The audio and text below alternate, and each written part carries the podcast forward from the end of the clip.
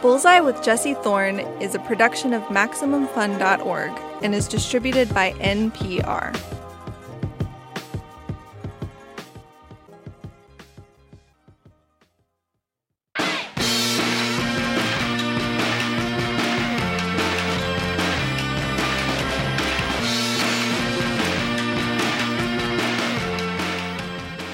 It's Bullseye. I'm Jesse Thorn. Time now for the song that changed my life.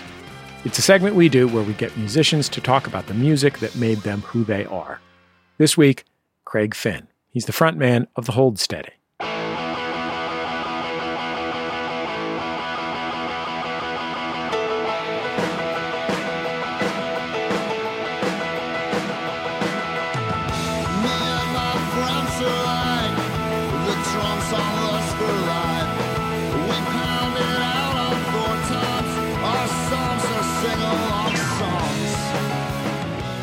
He spent the 90s in Lifter Puller, who played angular post punk indie rock.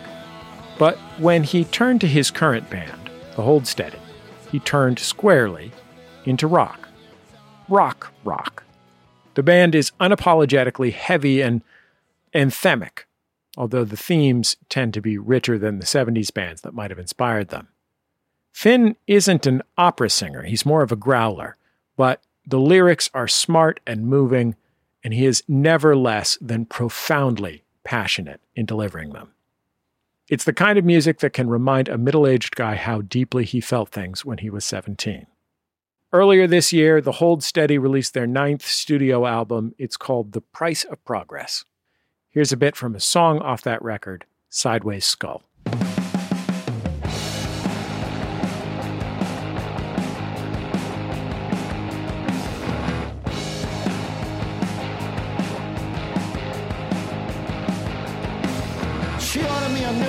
Castle and handed me a Marlboro, stuck a dove in my right hand. She took a quick picture, but even when we squinted, I didn't look so much like Robert Plant. She flew a flag that she made. We were very excited to hear that the Hold Steady had a new record. Even more excited to have Craig Finn back on our show to talk about the song that changed his life. His pick, a not so heavy one, Slip Sliding Away by the great Paul Simon. Let's get into it. Hey, my name is Craig Finn, and this is the song that changed my life.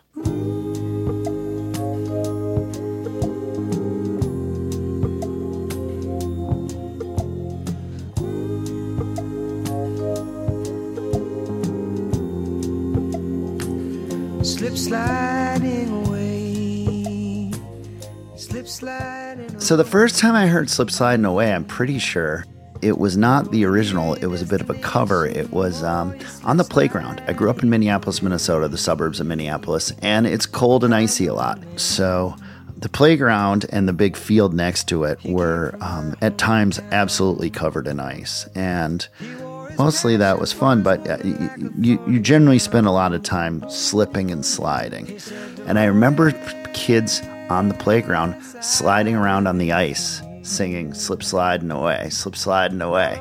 And so that's my first memory of the song. I thought it was sort of like a playground, you know, like sing song kind of thing that you did when you were sliding on ice. Slip sliding away.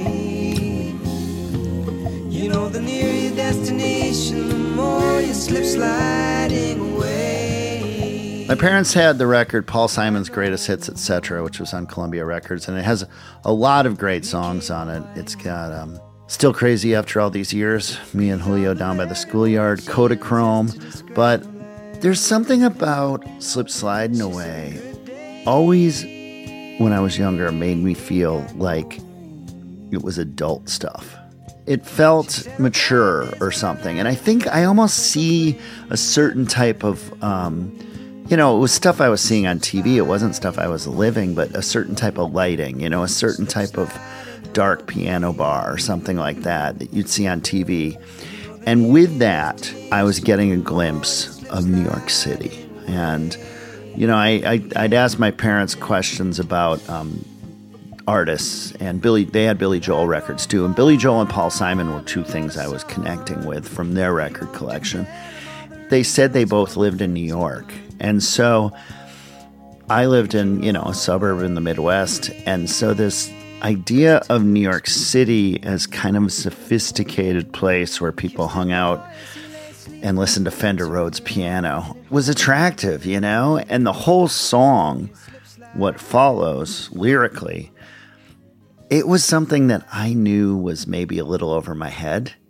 It's adult. It, it, it, it's about people who are not young, who are not wild and free. It's it's a long ways from fun, fun, fun, until the daddy took my T-bird away or something like that. You know, it's it's very um, complex and unsatisfied. But I think that that's what maybe attracted it to me in in knowing that I couldn't understand all the content, and I, I, I think that that was exciting to me in some way. Slip sliding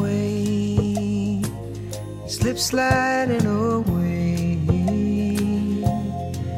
You know, the nearer your destination, the more. So let's talk about this song verse by verse. I know a man. He came from my hometown. He wore his passion for his woman like a thorny crown. He does this verse. He says, I know a man, he came from my hometown. He his passion for his woman like a thorny crown. Well, the thorny crown is a, you know, obviously a biblical reference, Christ reference, and that's, you know, that brings some weight here. That certainly as a lapsed Catholic has populated my songs always. But but this next part especially when he says he says Dolores, I live in fear. He said, Dolores, I live in fear. My love for you so overpowering, I'm afraid that I will disappear. Slip sliding away. And that thing of putting a woman's proper name in the middle of the verse, to me, that really snaps things into focus. You know, you knew about his woman. He has a passion for his woman. Well, still kind of fuzzy, but all of a sudden he says, he says, Dolores. And I'm like, oh my God, I can see her. And it becomes so much more real. And I, I think I've done that a million times in songs. Dropped a woman's name in the middle of the verse, and I think it might start here. So I think that's one way that this may have changed my life, so to speak. He's kind of balancing between the um, the small, you know, the, what's happening in the room, with this great big force. You know, my love is so overpowering that I'm afraid I might that I'll disappear. Could this love actually wipe him off the earth? You know, when I'm eight years old and sitting on the floor in front of the stereo, that's that's a big thing to consider. You know, the nearer your destination, the more you slip sliding away. And I know a woman became a wife. These are the very words she uses to describe her life. She said, A good day ain't got no rain.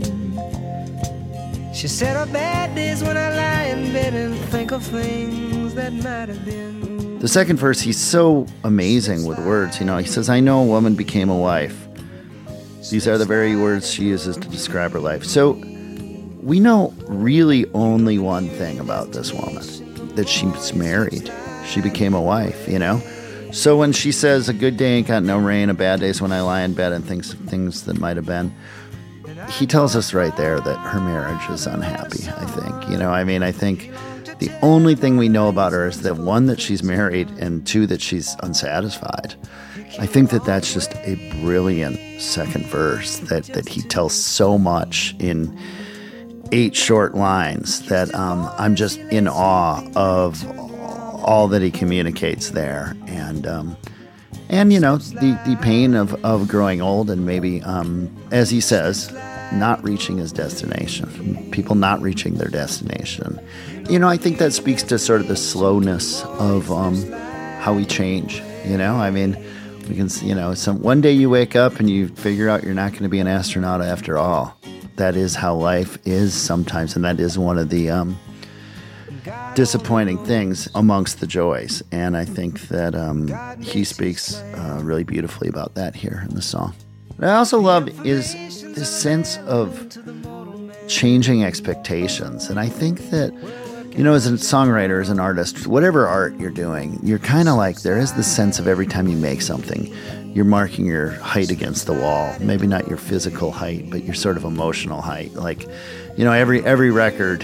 Um, I always say, you know, every record's about growing older because you, you got to get older to make the next one. You know, it's um, you're two years older, so you have a different perspective. And I know a father who had a son. He longed to tell him all the reasons for the things he'd done. All the reasons for the things he'd done is again that sort of adult thing, you know, explaining divorce or falling out of love or just disillusionment to a child is a, is a difficult thing and maybe something you just want to skip. I don't know if it, if it is a divorce. It's certainly a love that um, a disappointment with how life's turned out, and um, a disillusionment, and you know heartbreak, etc. But but especially that kind of adult disappointment and disillusionment is not what you always hear on the radio. You know, it's not you know the other things I was probably hearing at the time. Certainly. I didn't hear it in Saturday Night Fever, which would probably be the other record I was listening to a lot at the time. But Billy Joel, uh, I I was listening to with Paul Simon, and again that New York thing. I maybe felt like um, New York is where you go to, to be a disillusioned adult, and here I am. Slip sliding away. Slip sliding away. Slip sliding away. You know the nearer destination, more you slip sliding I love songs that tell a story, and his were some of the first I encountered that told you about, you know, what was happening to these characters. I think that Slip Sliding Away changed my life in a few ways. One, it just made me a close listener.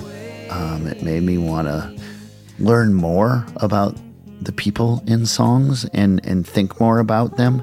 And I think that led myself to uh, led me to become a songwriter myself. But I also think it gave me a mental image of both adulthood and New York City that um, I had something to think about, and and maybe if it neither ended up exactly how I viewed it at that time, it gave me something to point at or to ponder as I approach both.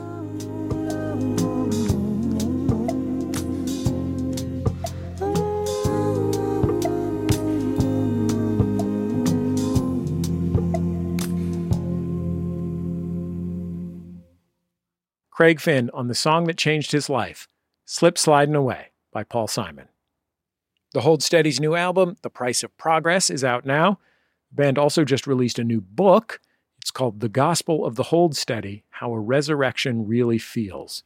It's a montage of photographs and short stories from over the years. It was put together by the band's members. Let's end things with another track from The Hold Steady's new album. This one's called Sixers. She got a sixer from the store down the street. Stayed up watching basketball replays. That's a reason that she can't go to sleep. And it's got nothing to do with LeBron James. Has to do with a chemical reaction. Stimulated synapses, the snapping of the crackling. Doctor gave her something to focus her attention. She's got a six month supply in the cupboard in the kitchen. Upstairs, she hears footsteps, and she has an idea. That's the end of another episode of Bullseye. Bullseye is created from the homes of me and the staff of Maximum Fun in and around greater Los Angeles, California. At my house, another giant branch fell out of this tree on the sidewalk out front. Anyway, it's a beautiful tree. The show is produced by Speaking Into Microphones. Our senior producer is Kevin Ferguson. Our producers are Jesus Ambrosio and Richard Roby. You think I'm old? This is what I talk about. I have my own radio show. I'm just complaining about this tree. Our production fellow at Maximum Fun is Brianna Paz. We get booking help from Mara Davis. Our interstitial music is by DJ W, great Dan Wally.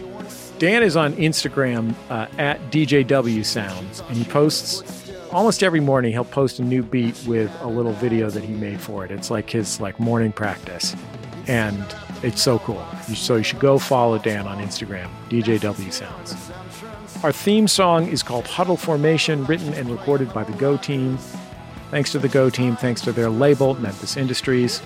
Bullseye is on YouTube, Twitter, and Facebook. You can find us in those places. Follow us. We will share our interviews with you there. And I think that's about it. Just remember, all great radio hosts have a signature sign off.